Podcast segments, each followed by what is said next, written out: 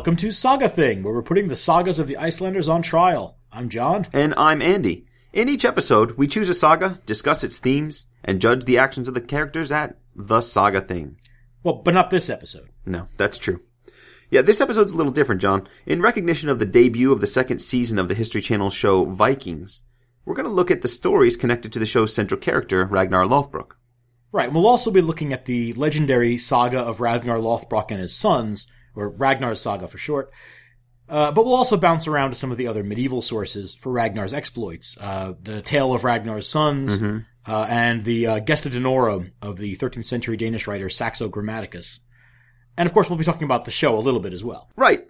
And we won't be doing our usual judgment section, and we won't be picking Thingmen in this episode, which is kind of tragic. Um, but the Ragnar's tradition falls, it really falls outside our usual family saga subjects. And there's also lots to cover without all the uh, judgment section stuff. Right, and covering all of it for me involved binge watching the first season of the show since I missed it when it first aired. Yeah. Did you actually finish in time for what, for this?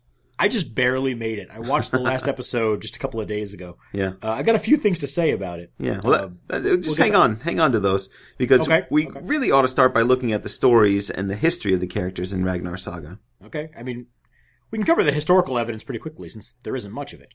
That's right. At the very least, though, we can say that a man named Ragnar did exist at some time, and there's one. well, a lot of men named Ragnar probably existed at Yeah. some time. but anyway, th- so the Ragnar that I'm specifically thinking about is famous for leading a Danish invasion of France in the year 845. He raided right up the Seine River, and he marched all the way to Paris. Uh, he had with him thousands of Vikings, and their ships are said to have clogged the river. Now, according to the French chroniclers, Charles the Bald divided his army with one half on each side of the river. Now, tactically, that seems like a bad idea. Well, it just depends on who you're fighting. Charles thought it was a good idea, but in this case, Ragnar knew how to handle himself. He attacked the smaller of the two armies and destroyed it easily.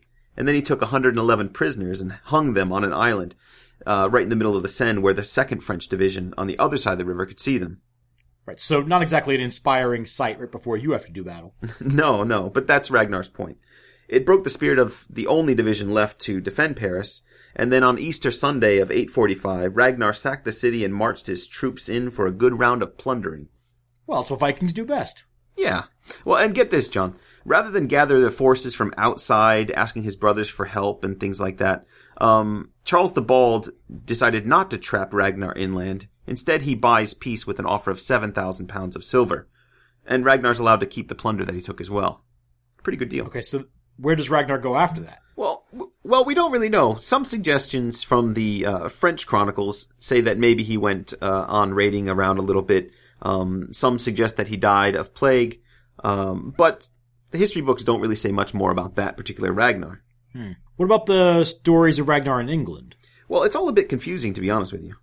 Now, if we follow the Irish annals, then there was a man named Ragnall, and he came to England after raiding France, so that sounds like this guy, perhaps.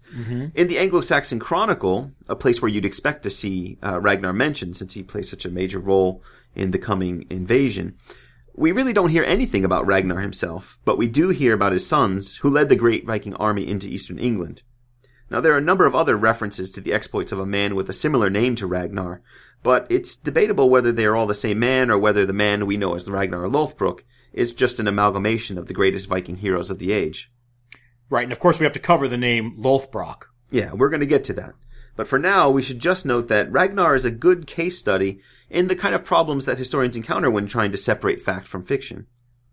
So the show is really no different than the writers of history and sagas in that they're relying on a combination of texts as well as a healthy dose of mix and match history and good old fashioned making it up to provide the most engaging story they can. Yeah, but definitely not in a bad way. Well, no, but it can make things a bit confusing to someone who digs into the texts hoping to find a standard historical narrative that looks like the one they've come to know on the show. Mm-hmm. Uh, for example, Lagertha, R- Ragnar's wife on the show, doesn't even appear in Ragnar's saga. Uh, she only exists in the Gesta Danorum. Yeah, that's right. But she's just as exciting in the Gesta Norm as she is in the show. Well, maybe more so. I, remember, the Lagertha of the Gesta supposedly tried to have Ragnar killed, uh, which is why he eventually divorces her. that's right. But she's a bit more rough there, isn't she?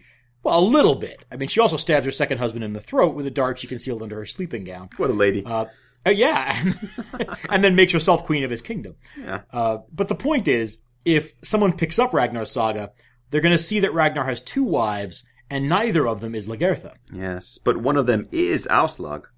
That's the other woman in Ragnar's life on the show. Right, and other major characters from the show are based on related historical figures rather than being anyone from the saga directly. Uh, so take another example. Ragnar's brother Rollo is not mentioned in any of the source texts. Yeah, the best I can figure is that the name refers to maybe Rollo the Viking. He was the first Scandinavian ruler of Normandy. He's an important person for English history as well, since his great great great grandson is William the Conqueror. Yeah, the character almost has to be a reference to that Rollo. Uh, among other things, he'd be a contemporary of Ragnar's. Right. Uh, by the way, I was doing a little bit of research for this conversation. I'm glad one of us did it. well, I said a little. I only did a little. Uh, but I did learn that Rollo is a Latinized form of the Scandinavian name Hrolf, and so it's ultimately derived from Rudolph. Uh, In some relation to the reindeer, I'm assuming. I can only hope. It makes it hard to take him seriously, though. It'd be very hard to take Rudolph the Viking seriously. John, I think it's sad that you claim to have done a little bit of research and that's what you came up with. Well, that's it. That's that's the beginning and end of my contribution to this episode. Wow, that's pathetic. All right, so what about Floki? I think, uh, you know, just looking around online, a lot of people like to link him to Loki, that well-known and now beloved brother of Thor. Uh, Floki's an interesting one. Uh, Floki on the show, uh, for those who are less familiar with the show, is a slightly unhinged master shipbuilder. Uh, he builds Ragnar's ocean-going ship and sails to England with him. Now, like Rollo, we're not dealing with someone who appears in the sagas of Ragnar, but there is a Floki, not Loki, a Floki who's very important to Icelandic history. That's right. If you listen to the very first episode of our podcast, you might remember Floki Vilgerðarson. He's the first man to sail to Iceland on purpose. And like his television counterpart, Floki was an expert sailor who navigated to the island with the help of ravens to guide him to land. Thus his nickname Raven Floki, or Raven Floki. Floki eventually returns to Norway full of contempt for the island, uh, but others followed in his wake, and the settlement of Iceland was assured. Um, he's also the guy who named Iceland, if you remember correctly. Oh, right, that's true. Um, now there there are some similarities there between that Floki and ours, but we're having to go pretty far afield to find counterparts with some of these guys. Yeah, and the Floki on the show is much more entertaining than than Raven Fair Floki, enough. I'm sure. Never having met Raven Floki. I have nothing to Anyway. say to that. Well, anyways, we're on firmer ground with Ragnar's son Bjorn. Uh, all the sources agree that one of Ragnar's sons was indeed named Bjorn. One of his many, many sons, Lots we'll discuss sons. a bit later. Yeah, so don't spoil it. For those of you who are big fans of young Bjorn, who, if you've seen the previews for the next season, he's not going to be so young anymore, you might be interested to know that the historical Bjorn eventually earned himself the nickname Ironsides for his toughness in battle. But wait, that's not a spoiler. I, I just meant don't spoil our show. Ragnar Saga, John, it's been around for like 800 years. Anyone who's still surprised by the contents of this saga only has themselves to blame. Wow. Okay. Um, so am I allowed to say that Ragnar's main enemy for the first season, uh, Earl Haraldson, has no historical basis whatsoever? Sure, but we're not going to talk about him. Okay. well, let's get started then. Uh, we need to get the real discussion of Ragnar's saga going at some point. All right, where do you want to start? Uh, how about Ragnar and his first wife? Well, we know that it's not Lagertha in the saga, so who is it going to be? Ragnar and Thora Fortress Heart. All right. Ragnar's saga actually begins by introducing both the women who will eventually become Ragnar's wives, and we're going to have to deal with them in the order that he marries them. His first wife is the impressively named Thora Fortress Heart. Nicknames, right? Not So- this week. No. so the story is that Thora's father, Jarl Herod, sends his beautiful daughter Thora Fortress Heart a gift each day to amuse her. Aw. And then one day, he sends her a little garden snake, and she feeds it. But the snake rapidly grows until it's the size of a dragon, and it encircles Thora's house, and no one can get in or out. The serpent eats an ox a day, and it terrifies everyone. It's a pretty nasty little thing. Presumably, this is not an intentional part of the gift. No, although one nice side effect is that it grows a proper dragon's hoard of gold. Oh. But uh, even so, Herod is a little worried and puts out the word that whoever kills the, da- the dragon can marry his daughter. Right. Now, at this point, Ragnar is introduced as the son of Sigurd Hring. He's an unusually large man and quite handsome. Uh, as an aside, by the way, um, we had a conversation about this before, but I was a little taken aback by the diminutive stature of the uh, gentleman Travis Fimmel playing Ragnar in the series. Yeah. So I looked it up. It turns out I was wrong. Uh, Travis Fimmel is actually six feet tall. Just they've surrounded him with like the the central casting's largest Scandinavian men that they could find, and so he's looking small next to the six foot six actors they've got all around him. Yeah. Uh, but he actually is a tall man. Um, Ragnar hears, and as far as the handsomeness part, I suppose that explains why they got a former underwear model to play him. Indeed. So uh, when Much to Ragnar our learns, oh well. uh, be still, my heart. Uh, Ragnar hears about Herod's announcement and has these shaggy pants and a cape made and boiled in tar. Um, he then travels secretly to Herod's lands. He wears the tarred clothes, and then he also rolls in sand before confronting the serpent. And he also removes the rivet holding his spearhead in place. now, so just to be clear, why do you think he does all of that? Well, it's clearly part of a complicated plan that would only work in a folk story. Right? uh, the- he's uh, he's got himself tar stiffened clothes to protect him from the serpent's bite and breath. Mm-hmm. Um the sand, I suppose, for added stiffness and Yeah. or to make him less appealing as a morsel. Um and Yeah, removing the dragons rivet, hate more than a little or a little Right, bit of grit in their meal. uh, and removing the rivet, uh, this is going to be one of those, I think, Cinderella moments where he's going to leave the spearhead behind in the wound, Yeah. um, which is going to, of course, then give him a kind of uh, a token that he can be recognized by later. Yeah. And of course, this is the origins of the nickname. You know, any good folk story's gotta, you know, tell the story of Right. the nickname. And Right. Lothbrok translates to shaggy breeches or shaggy pants. and for some reason, whenever I tell my students that his name Lothbrok means shaggy pants, it always gets a big laugh, and I'm not sure. Yeah, why. they don't. They're not impressed by that. Well, in uh, this is a, a pretty popular folk tradition. I think it, it appears also in Saxo Grammaticus's uh, Gesta Danorum. Um, except for in this one, he doesn't uh, do the tar and sand thing. Um, I'll read you the passage real quickly. Um, he finds out the whole story about uh, about Thora being held hostage by this dragon, and he gets all his men together. And it says he begs from his nurse a woolen cloak and some very shaggy thigh coverings, with which he could subdue the serpent's bites. He dressed himself like this, believing that the clothing cushioned with hair would act as a protection, and at the same time be flexible enough to allow nimble movement.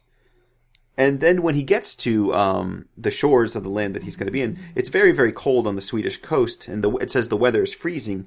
And so he intentionally throws himself into the waters and exposes his soaking garments to be stiffened by the cold, so that they would become even less penetrable. So it's the same basic idea. It's it's Right. wearing the shaggy breeches and turning them into an armor of sorts to fight off this dragon's bite and breath. Right? Do you prefer tar-covered pants or frozen pants? Uh, I would think that the tar cover might be a little better. Frozen sounds cold and, and quite stiff, hard to move around in. I think you'd want to be nimble when you're fighting a dragon. I don't think you'd want to be walking around in frozen pants. yeah. So anyway, it works. Uh, he's able to kill the serpent, and he leaves his spearhead in the wound with a deft maneuver where he spins his uh, shaft out of the very large spearhead and leaves it in the wound.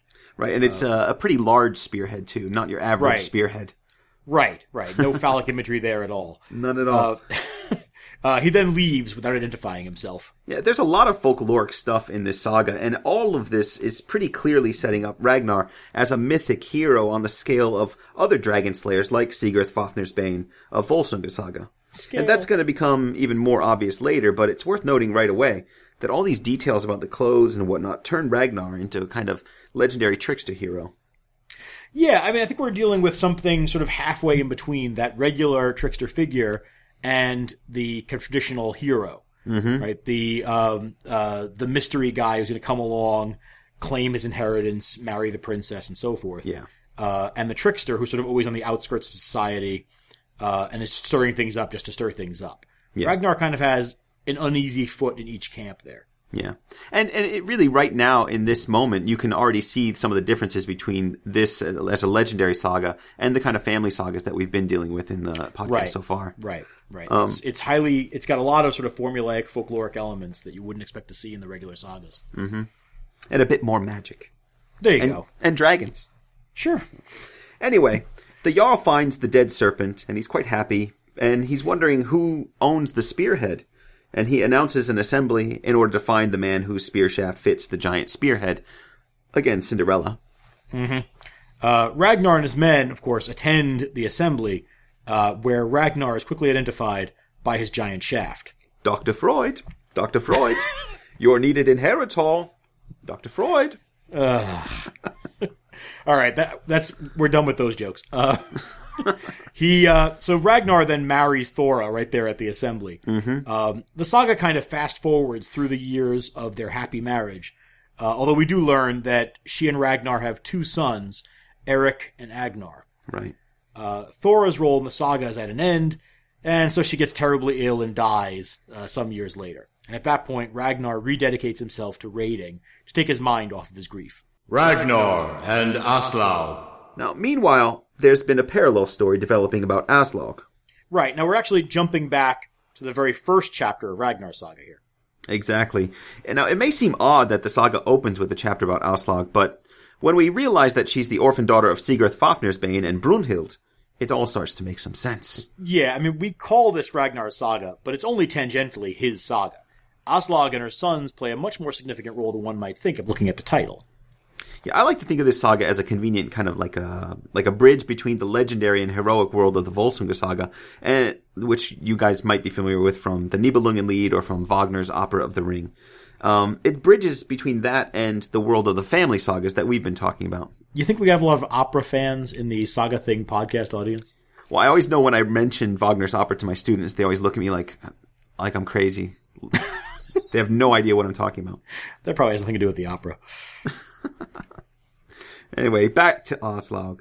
Um, after her superhero parents are killed, Aslaug's foster father considers the danger that she's in.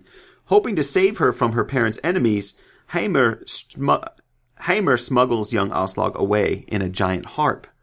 Yeah, um, I want to talk about that harp for a second because It's an interesting Um, harp. I've read that several times now, and I'm still having trouble with the concept. So what he's got is a gigantic harp, big enough that he can fit not only this sort of half-grown girl, but also a bunch of clothes for her, as well as uh, all the sort of wealth that he's been able to pack away with him. Yeah. So gold a- and silver in and a so forth. secret compartment. Right, all in there, along with food, and Uh-huh. apparently sufficient room that she's comfortable in there. I mean, he's, it's pretty clear that she's able to sort of relax in there, um, not, maybe not stretch out, but, you know, she's not really crammed in there. So all that stuff is inside a harp, Mm-hmm. which he then carries around with him. It explains why he's so tired later on. it certainly does. I Yeah, mean, he- I, I feel like maybe the, um, the person who wrote this saga has never tried to lift a large amount of gold. it's that folktale element again. but- Right, right. But it's so carefully constructed, this harp, that when it's uh, put together, no one else is supposed to be able to tell that it's actually got a hollow compartment. Right. Right? It's only because Heimer is a skilled craftsman that he's able to construct this thing so well that no one else sees that it's uh, uh, false. is a good craftsman. Well, anyway, Heimer wanders around for quite a while, and then one day finds himself exhausted in the home of an ugly old woman named Grima. Now, this old crone notices, while she's talking to him, a bit of rich fabric sticking out of the harp case, Oh, and so she's thinking there's something good in there, right? Uh-huh. She convinces her husband Ari to attack Heimer while he's sleeping that night. Now, Ari's kind of this bumbling coward, and he manages to get into the barn and fatally wound Heimer with a fairly simple strategy given to him by his wife. Hit him on the head with an axe, and then run away. nice. Now, after Heimer's dead, they smash the harp in the hope of finding a fortune inside. And they do, but along with that, they also find a little kid who pretends to be mute. And they, there's a nice little exchange between the, the couple as they say, what do we mm-hmm. do with this thing? now, now, we can't, I think the husband says something like, we can't afford to raise a child.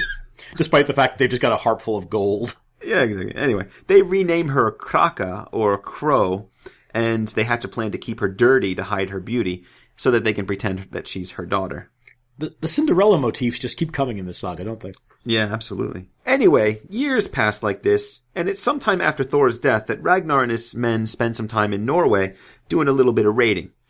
Now, the ship's cooks go out and they meet Grima the crone and her daughter Kraka, and they notice that Kraka's quite a bit more beautiful. She's made a point of washing up before meeting them. I guess strangers don't come by often, and so she's taken this as an opportunity.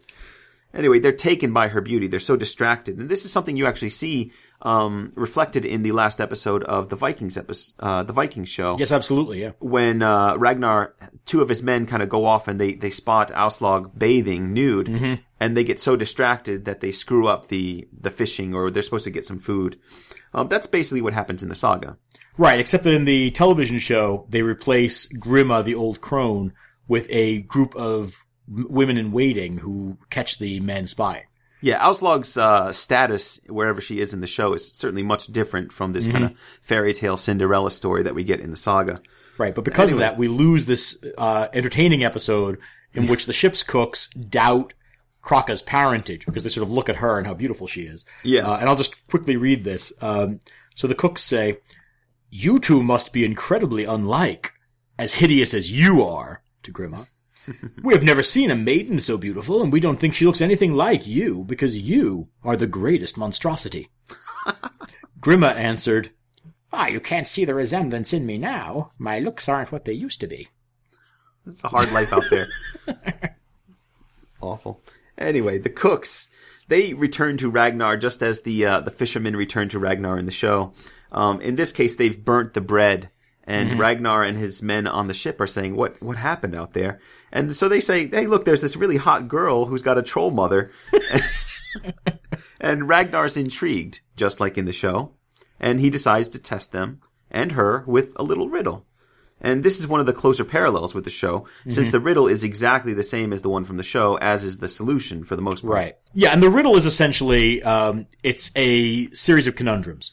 Um, Aslog is to come to Ragnar neither dressed nor undressed, uh, neither hungry nor having eaten, neither alone nor in company. Mm-hmm. And so the test is to see if she, whether she's clever enough to work out solutions to these problems. Yeah. Now, in the television show, you get Auslog very uh, nobly entering the scene, wearing her fishnet, in the company of a dog and chewing on a, I think, an apple or something like that. Right. In the saga, it's a leek. I'm not gonna, you know, make a big deal over a leak versus an apple, but Unless, of course, thing- the show is trying to do something about Aslog now as a temptress, Ah. uh, carrying the apple with her. interesting. Who knows? Could be. Anyway, so she passes the test, which impresses Ragnar, but she refuses to step onto the ship until Ragnar promises her safe conduct. At that point, her dog bites him, and Ragnar's men they beat it and throttle it with the bowstring until it's dead. Jesus. They they left that out of the show, and Yeah. it kind of violates their promise of safe conduct. Ragnar then tries to convince her to embrace him, but she refuses. He tries to ply uh, Kraka, who is Auslog, with one of Thora's gold and silver embroidered shirts as well, but she refuses, which is kind of Rightly weird. so. He's just carrying this thing around Yeah. just in case. Yeah, it's either, I mean, that offer is either crass or creepy or just really sad. Yeah. Uh, but it's definitely not a solid courtship strategy. Eh, you're about the right size to wear my dead wife's shirt. Doesn't really have the right tone to it. Well, it doesn't entirely fail. Now, Oslog doesn't fall head over heels in love with Ragnar at this moment, but she does say, let me go, you go on your way, and when you come back, if you still want me, then I'll go with you. And so Ragnar follows this. He goes away, and then he soon returns. And after cursing her parents, quote unquote parents, she sails away with Ragnar. right. Now, but she's not done asserting herself with Ragnar, right? This is Mm-hmm. not going to be the compliant Thora. Uh, Aslog refuses to sleep with Ragnar until they're married. Which kind of evokes the, the kind of Brunhild episode from the Volsunga saga. hmm absolutely. Right. She refuses to sleep with uh, her Right. husband to be, and there's a wrestling match that like Good- mother, like good- daughter. uh, right, and Ragnar reluctantly agrees to this, but Mm-hmm. then they do get married, and she tries to convince him to wait another three nights to consummate the marriage. Uh, and she warns him. She sort of uh, speaks a verse warning of the boneless child that will result if he doesn't wait. yeah, but Ragnar's had enough of waiting, and as the saga author discreetly puts it, he disregards her advice. The Ragnarsons. So the married couple is happy together, but the result of Ragnar's impatience is that their first son, Ivar, is boneless. yeah. Now, No. what do we mean by boneless? it's been interpreted a number of different ways, and I, I should preface this by saying this guy's going to turn into one of my favorite characters. But anyway, the boneless thing is pretty interesting.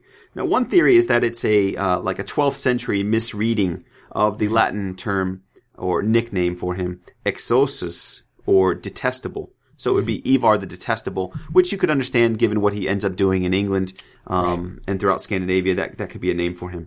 Um, That they took this word exosus and mistook it for exos, which means boneless.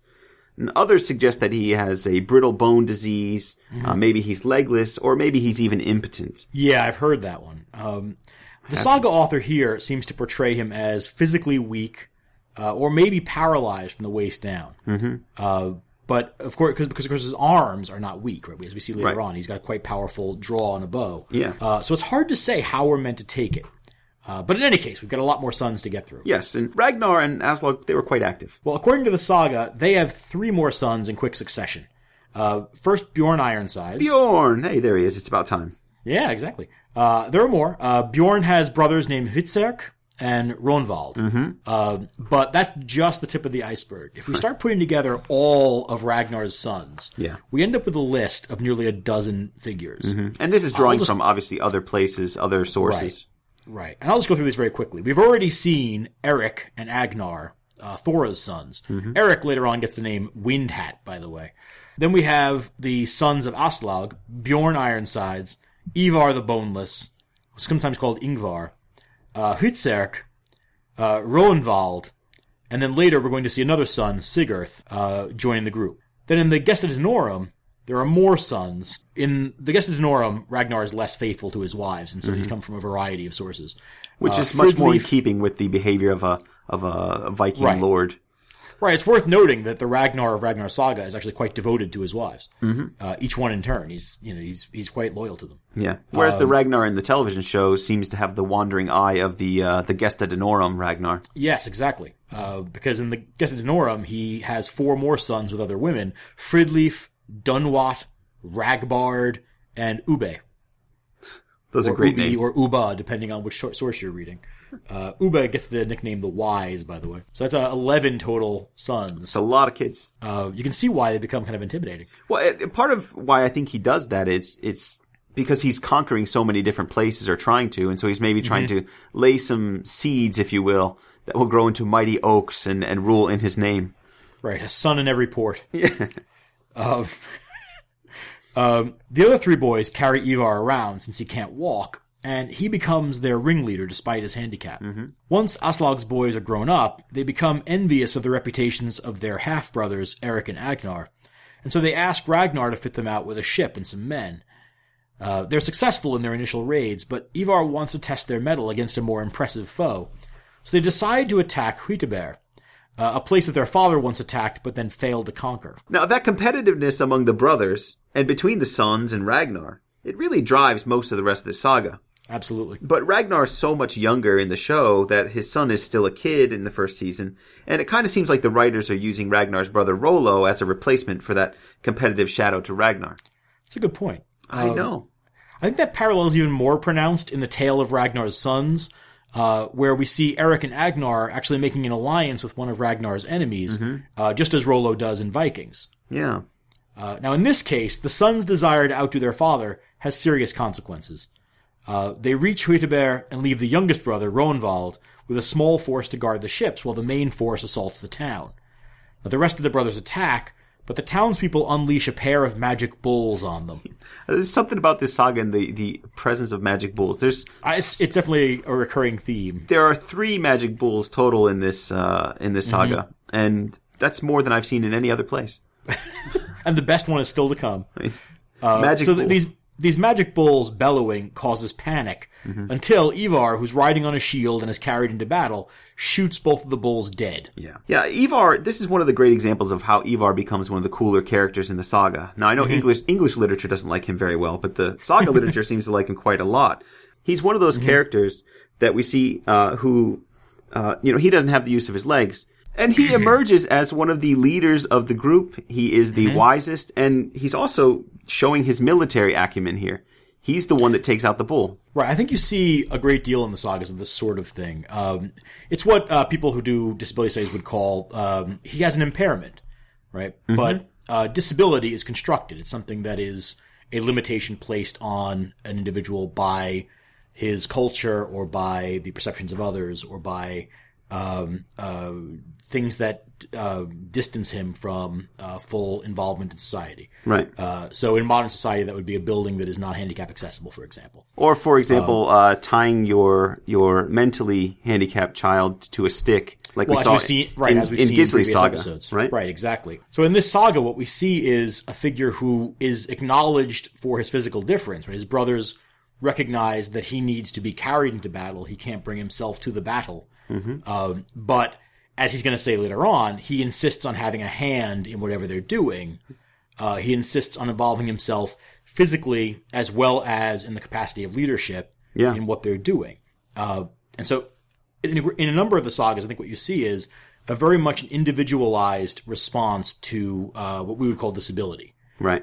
Though his name even suggests an acknowledgement of a limitation. So in Ivar's case, what we're seeing is someone whose uh, difference is acknowledged. It's even becoming a part of his name, right? This is not an uncommon thing in the sagas at all. Um saga nicknames will frequently reference a difference, a physical difference.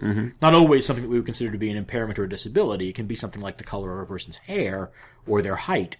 Uh, but in his case, it's a disability, but it's a disability that is so little a part of his persona that it's not even clear from the saga context what that disability is precisely. Right.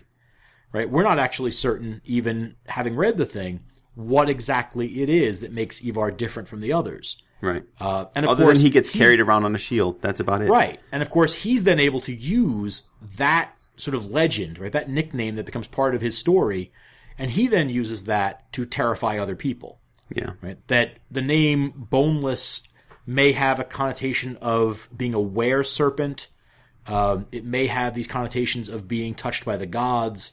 That there are all these ways that he gets sort of mixed in with a kind of intimidating folkloric figure Yeah. because of the name that comes about from his disability. Yeah. Well, and I So think he's really able to kind of control that perception of himself. What's interesting about it too is that this is a 13th century construct of this character. Mm-hmm. It doesn't reflect an actual person. Uh, like we say, we don't even know if he was impaired in the way that the saga describes him in, in real Absolutely. life. Um, this is a 13th century author sitting down Mm-hmm. and sharing his cultural view of of that uh, of that impairment, just like they do in other sagas. So it's pretty cool. But we should get back to uh, what happens after the Right, bulls certainly, die. certainly. Well, and of course, what happens is that with the bulls dead, the two forces can meet in battle for real. Yeah. Uh, but at this moment, Roenvald, the youngest of the brothers, who's annoyed at being left behind, if you remember, he's been left behind to guard the ships, he convinces his men to follow him into the fight, and unfortunately, he immediately gets himself killed. Alas, poor young Ronvald, we hardly knew ye. You're not kidding. some some versions of the story actually forget all about Roenvald and never even mention him. Well, it's not like he accomplished much. Harsh. I didn't say well, he the deserved. rest of the I didn't say he deserved to die. I just said he didn't do much. Oh, well, the rest of the Ragnarsons win the day, uh, and of course they wreck the town before sailing off. Uh, but don't worry, there's more bloodshed and more magic cows to come. Moo. Sibylla, the magic cow, and a war in Sweden. Ragnar is great friends with King Eystein of Sweden, and he has this sacred cow named Sibylla, and that cow is used to lead men into battle. And like the other cow, it bellows and freaks everyone out. Oh, this is this saga writer is obsessed. Yeah, he doesn't even like break it up. You know, you want to No. spread your, your magic cows out. But so on a visit to Eystein, Ragnar is convinced by his men to accept a betrothal to Eystein's daughter. Isn't he still married to Aslog at this point? Well, yeah, but remember, as far as he's concerned, and as far as the people that follow Ragnar are concerned, she's just Kraka, the daughter of an ugly peasant, and They've her got lineage isn't so good. they've got adult children together, and it's never come up that she was adopted against her will. Yeah, apparently not. She didn't bring that up. so his men argue that a peasant's daughter is just not a suitable wife for an ambitious earl like him, and Ragnar consents to the betrothal. And he warns his men, kind of like Ragnar does in the television show with Aslaug, uh, don't tell my wife about this. It did seem to me that there's a definite hint of fear about how Aslog might react. Actually, she does know about it. Um, she knows the language of birds, you see. Of And- course, and the little birds tell her that Ragnar has been uh, stepping out even before he gets home. Okay, now, for those who aren't familiar with the context, Aslog's ability to speak with birds is a sign of her parentage. Mm-hmm. Uh, her father Sigurd gained the same ability from consuming part of a dragon. There's a very beautiful moment in Wagner's opera that uh, There you go. hear little little music there. It's the birds singing, and and uh, Sigurd starts to understand what they're saying. It's pretty cool stuff. This has been Opera Hour with Andy Pfrenger. Well, anyways, in case all of that's too subtle for Ragnar, she finally announces her real name and her parentage. And as proof, because he doubts her a little bit, she says that she's pregnant with a son who's going to have the mark of a serpent in his eyes. This turns out to be true, just like Wait, the, how does uh, that prove anything? well, her father killed a dragon, you see, and she can talk to birds, and well, her son has a snake image in his eye. What more proof do you need, John? But this is their fifth son together. Why does this one have snake eyes? I'm not. I'm not complaining. It's a pretty cool birthmark. Uh, It doesn't make any me. sense. Don't just leave it. You you got to put it aside. The son does have snake images in his eyes. All right. So Ragnar accepts the story and does not marry Eystein's daughter. The son is obviously Sigurd Ormiaga or Snake in the Eye, someone who we've referenced in the nickname section before in this absolutely. podcast. Um, but of course, uh, this isn't the end of the story. Uh, it's the end of uh, Sigurd's birth. But Eystein is understandably a little annoyed about Ragnar dumping his daughter. Yeah. and so tensions rise between them. Uh, now, Ragnar's sons, Eric and Agnar, who we haven't seen much of so far, decide that they will preemptively raid Eystein's lands, since that's kind of the Ragnarsson solution to everything. Well, yeah. yeah, he's like your father's friend. He's like, "We'll go conquer him. It's a there's a bit of a bad omen as they're setting out, though. As Agnar's ship is being launched, a man is run over by the keel, and he's uh, killed or, or squashed. Right. Well, that's the one implies the other. Yeah, I think so. Uh, now there are various apocryphal stories about slaves being tied down in front of new ships to float the ship in blood. Um, it's true that blood sacrifice sometimes attended the launching of a new ship, but it was usually more of a religious ceremony. Either way, uh, the actual running over of a person in this case is unintentional. It's clearly meant as a bad omen. It's an accident. So Eric and Agnar land in Sweden, but Eystein has gathered a large force, and the bellowing of his magic cow Sibylla disorients the Ragnarsson's men as the Swedes attack. yeah. So Agnar, who again has this bad omen hanging over him, is killed in battle, uh, and his brother Eric is captured. Now Eystein offers to make a truce and marry his daughter to Eric instead of Ragnar. You know, that's actually a pretty reasonable offer from a man who's just been attacked by the would-be bridegroom. Well, in any case, Eric's not interested. Uh, He asks to be killed instead by being impaled on a bed of spears. What does that say about the looks of his daughter? It's it's pretty rough. I mean, or as it may have more to go about uh, Eystein as a father-in-law. Uh, Have my daughter. No, I think I'd rather die on a bed. you don't spears. mind if I move into the longhouse, do you? um, now, before Eric dies, he speaks several verses, uh, including one which predicts that his stepmother Aslaug and his half brothers will respond to news of his death with fury. Uh, and messengers manage to bring the news to Aslaug and the remaining Ragnarsons. What happened to the birds? Why didn't they tell her? Well, you'd think so, wouldn't you? Maybe there aren't any birds in Sweden. Oh well. But uh Ragnar, he's off raiding somewhere. He doesn't know anything about this. Right. So yeah, we should, probably should have mentioned that earlier. Ragnar is absent from his own saga for most of it. In, in fact, Yes. one of the most obvious ways that the Viking show deviates from the sagas is that the show actually focuses on Ragnar. Right. anyway, so when his family finally get the news, Aslaug and the now three-year-old Sigurd are all for vengeance, but Ivar, Bjorn, and Hvitserk resist at first. Uh, eventually, though, Sigurd's brave poetry calling for action changed their minds. Yeah, the three-year-old poetry shames them into action. The brothers, they all prepare separately. Sigurd, the three-year-old, equips five ships. Hvitserk Five little Bjorn, tiny Yeah, tugboat ships. They're all made out of newspapers. Right. No, they're real ships, and he's going to command them. Mm-hmm. Hvitserk and Bjorn have 14 between them. Ivar has 10 ships along with a land force he's, been, he's sent separately, and Aslaug brings 10, though she's said to be commanding the land force. Right.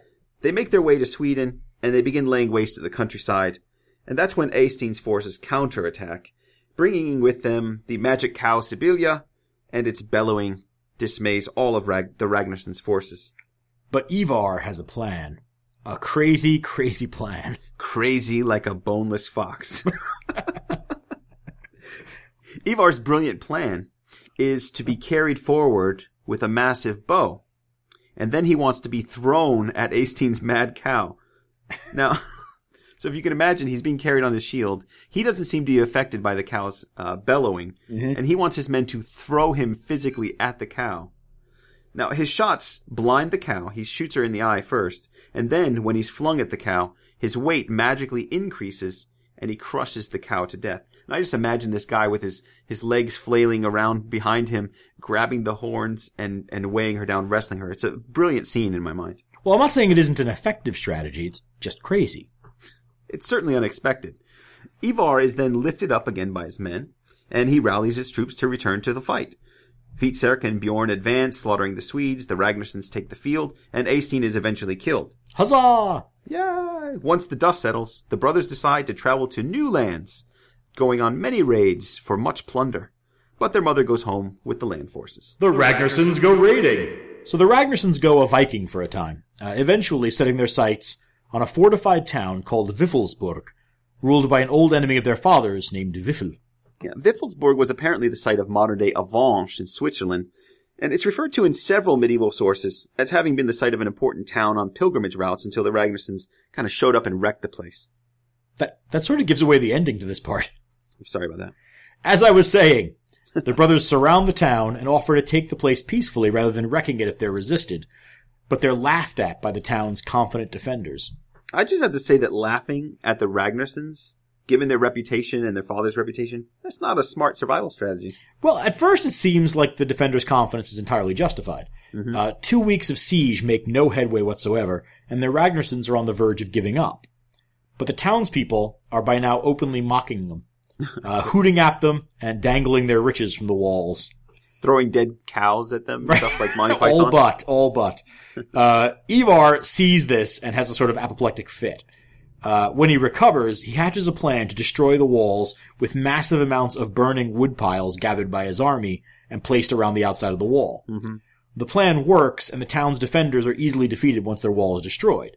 And of course, true to their word, the brothers burn the town down after ransacking it. Good on them. Now, Yeah, the well- brothers, they're really on a roll now, and they're getting a massive reputation throughout Europe. Their egos grow to match this. Mm-hmm. And they decide that, you know, since they're winning so much, why not keep going until they reach Rome, Mm-hmm. which they've heard is very wealthy and, and famous. I've heard But that too. The problem is they don't really know where Rome is. Right. so they meet some guy on the road and they ask him, Hey, where's Rome? and he tells them this story about how his iron soled shoes had gotten worn out from walking there from Rome. And so they say, that seems like it's a little far away. Yeah, it's a, it's a bit more than we had in mind. And so they turn and go north instead. Right, fair enough. Ragnar Lothbrok in England. So at this point, you'd be forgiven for forgetting that Ragnar's still in the saga at all. Yeah, if you're if But- you're a fan of the show, you're probably wondering, doesn't he go to England? Right? Isn't he in this? isn't he in this story? Uh, but he does finally return to his homeland, where everyone's talking about his son's exploits. Now you would think that that would make him proud. They are every bit the murderous pillaging machines that he is. Well, but Ragnar's not the sort of guy to pass the torch willingly. No. Uh, he decides that he doesn't like being outshone by his sons, so he hatches a plan to build two giant transport ships and take an army raiding overseas. It was a small army. Now, But an army nevertheless. Everyone in the north hears about Ragnar's plans, but no one knows where he's planning to attack, and so they all set watches on their shores. Ragnar, meanwhile, confides to his wife Aslog that he's going to England, and she says that he should take more ships with him. Yeah, her response is kind of like an inversion of that line from Jaws. You're gonna need a smaller boat, but a lot of them. That's exactly what the author was thinking. Right. But of course he ignores her advice. In part because he's trying to make a big statement, right? He's trying to Right. maybe even reclaim his, his, the glories of his youth. But, Right. Well, and of course, you know, everyone raids with small ships, Mhm. right? but nobody tries to build an aircraft carrier in the ninth century, so he's gonna be different.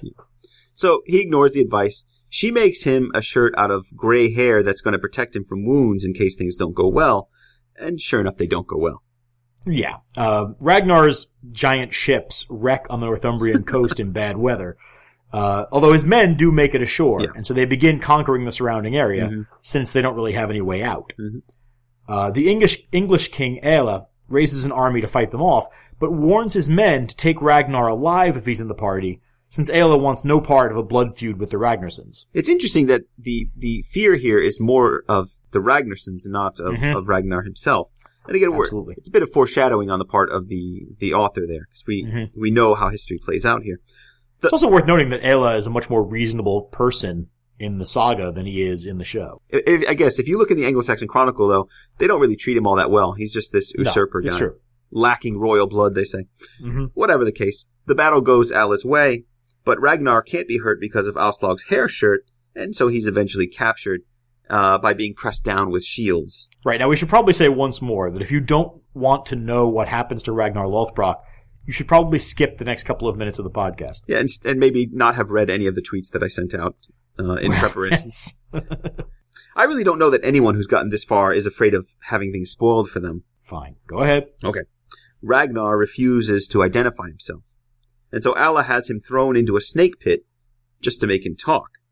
The snakes ignore him at first until Aelle has the hair shirt stripped off of Ragnar. And then the snakes bite him.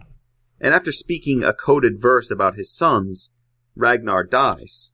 Now the verse is, The piglets would protest loudly if they knew the boar's plight. Death has been dealt to me. Snakes dig in my flesh house and savagely stab me. Serpents suck my life out. Beside the beasts I'll die now. Soon I will be a corpse. Now Aelle realizes at this point, obviously, this is Ragnar that he's killed. Mm-hmm. Um, and he sends messengers to tell the Ragnarsons, and he makes it very clear he wants a report on their reactions. Mm-hmm. Since he wants to know whether he's going to have to deal with them showing up and looking for revenge for their father. The Ragnarsons' revenge. So the Ragnarsons receive news of their father's death back home. Uh, and this section is just sort of, it's a great and sort of famous section, so we're just gonna read off a bit of it. Uh, the messengers came with their troops to the town where the sons of Ragnar were being feasted, and went into the hall where they drank, and stood before the high seat where Ivar lay.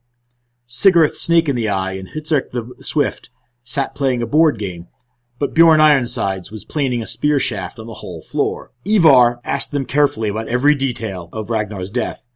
They told everything that had happened from the time that he invaded England to the time that he laid his life down. When the story came to the point where he had said, the piglets would grunt, Bjorn clenched his hand on the spear shaft, and he gripped it so hard that his handprint could be seen later. When the messengers finished their story, Bjorn shook the spear point apart so that it split into two pieces. Hvitserk gripped a game piece which he had captured, and he squeezed it so hard that blood spurted out from under every fingernail. Sigurd Snake in the Eye had held a knife and was paring down his nails when these tidings were told, and he pondered the news so deeply that he didn't realize the knife was sticking in the bone, and he didn't flinch. But Ivar asked for every last detail, and his complexion turned red for a while, then black for a while, and then went pale.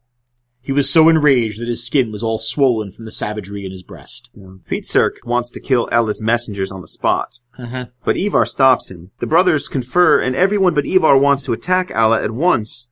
But Ivar announces that his intention is to seek monetary compensation or weregild if possible. Mhm.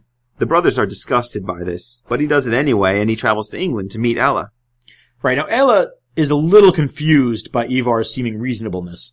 Uh, this is not what he's been led to expect from the Ragnarsons. Right. Ivar demands only an ox hide's worth of land from Ella, who can't figure out how this could possibly come back to bite him, and so he agrees. And he should read more. Yeah, yes, he should.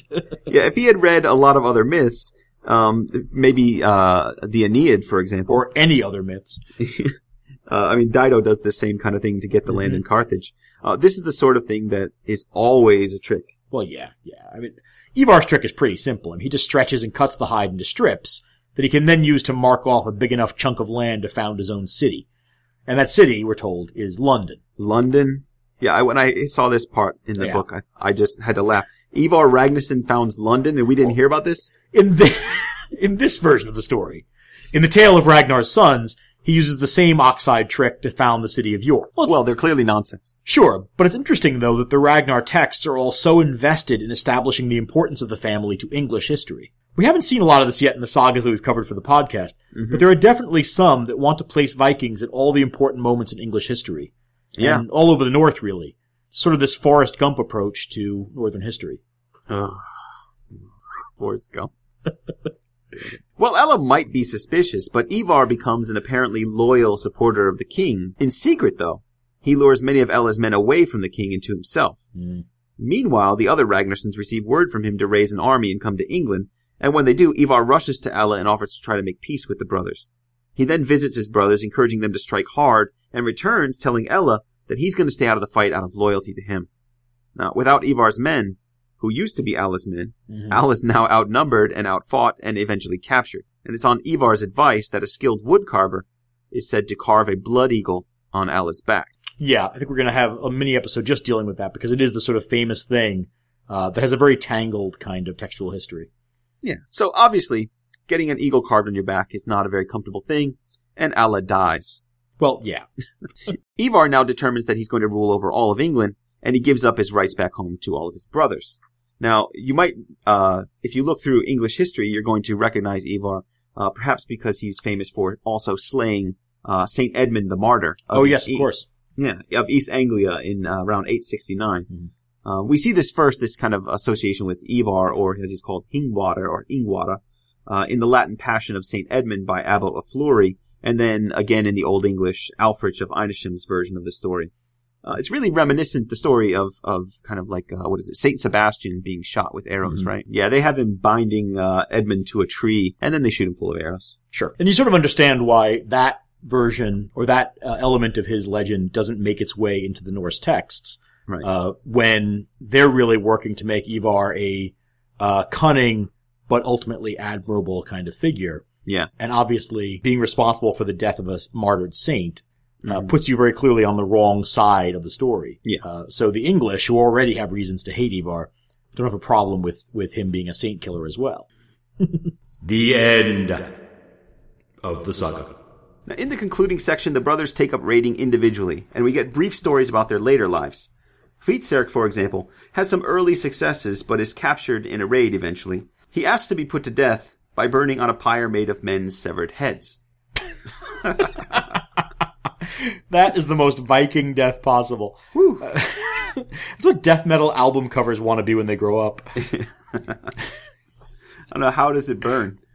Uh, that's an excellent question, actually. I wonder about this. So, I mean, presumably you're dealing with like hairy, bearded heads, Right. but I can't imagine that hair burns hot enough to kill a person laying on top of them. No. Um, you've got to have, you know, sort of wood and then a layer of heads, still pretty metal, uh, and then the guy lying on top of them. Yeah, uh, and of course, the next question is, whose heads Yeah, who says? are they? Now, I thought initially that they were probably the heads of men that he defeated, but you pointed out that uh, he's asking his captors to provide the severed heads. Right. Are they and really you wouldn't, going of to provide? course, right? You wouldn't use the heads of your fallen comrades Right. to burn your enemy. You'd presumably use your enemy's followers' heads. Mm-hmm. So presumably, the rest of his men get their heads chopped off so that he can have his funeral pyre of burning heads, It's pretty tough, uh, which again, fairly metal. and it certainly beats his his brother's uh, "throw me down on a bed of spears." Right, exactly. He's one upping Eric there, isn't he? Yeah, he is. It's funny. so Sigurd Snake in the Eye has a family. Which is such a letdown after a hearing about Hvitserk's death. So Sigurd Snake in the Eye, who's the heir presumptive to Sigurd's Fafnir's Bane, he's this Right. really important uh, poetry spewing uh, sh- five ship leading three year old that turns into a great warrior. And he settles down, moves out to the burbs, has a couple of kids. Yeah, that's essentially what happens, right? His daughter Ragnhild is going to be the mother of Harold Fairhair, who Mm-hmm. Oh, you okay. Mm-hmm. will recognize as the king who unites Norway and inadvertently causes Iceland to fill up with a lot of disaffected Norwegians. Right. So, I mean, legitimately, a family that's going to have some glory in its future. Sure, but you would expect more stories of campaigning from the A guy. little bit. From a guy with the name Snake in the Eye, yes. Yeah. Uh, meanwhile, Ivar the Boneless rules in England for a few years, but eventually falls ill and dies. Now, at his request, his cairn is raised on the shore to protect England from invaders. Yeah, this is another example of that interest in English history. The saga writer claims that Ivar's protecting tomb explains why Harold Hardrada's invasion of England in 1066 fails. You might right. remember Harold Hardrada as the guy who uh, does the Battle of Stamford Bridge. Um, right, but William the Conqueror sneaks up on the tomb that same year by landing in the south. Apparently, never occurs to Ivar that you can land anywhere on the island. Uh, so he's able to exhume Ivar's body and burn it, and William takes control of the island. That's Rollo's great great great grandson, William, to you. I don't see that catching on. No, it's too hard to say. Uh, la- last but not least, Bjorn Ironsides has a number of famous descendants, uh, especially Thord of Hoftestrand, uh, an ancestor of both Thorfinn Karlsefni, our friend from the Eric the Red saga episode, and of course the infamous Snorri Sturluson. I've never heard of that guy. Snorri? No, yeah, no, obscure figure. So little Bjorn's got quite the bright future ahead of him. Absolutely something to look forward to in future seasons. Good, good. Well, that's the saga of Ragnar Lothbrok and his sons. It's really the most complete account of Ragnar Lothbrok that we've got, and it's perhaps the most engaging as well. Yeah, it is. If there were more time, we'd talk to you about the Krakumal and the sagas of Ragnar's sons, and tell you more about how the Ragnar of Saxo's Gesta Danorum has a completely different flavor and style. Yeah, but geez, we've done enough for now. Uh, Yeah. You've got all you need of Ragnar's story, and I'm sure listeners are ready for season two of Vikings by now. Yeah, I'm really curious how they're going to handle the issue of the sons and the invasion of England. They're going to get to that this season. They'd better. No. I, I, for now, I think I'd be content to watch Ivar get born and then take on the magical cows of Scandinavia. All right. But maybe in season two or three, uh, we'll get to see the great heathen army march on England. Well, we can hope. It's good, solid, entertaining history, even if it's only Mm-hmm. Yeah. loosely connected to reality. Exactly. So thank you for listening. We are going to be back in a little bit with a new episode of Saga Thing. Yes, uh, next time we'll return to the regular format as we look at the Saga of the Confederates. otherwise known as Bandamanna Saga. You just like saying that. It does flow off the tongue beautifully. Bandamanna Saga. You're right, it does. So don't forget to follow us on Twitter, where we are at Saga Thing Pod. Like us on Facebook at Saga Thing Podcast, and review us on iTunes. and of course, feel free to email us at sagathingpodcast at gmail.com. So many options, so much social media. Until next time. Bye for now.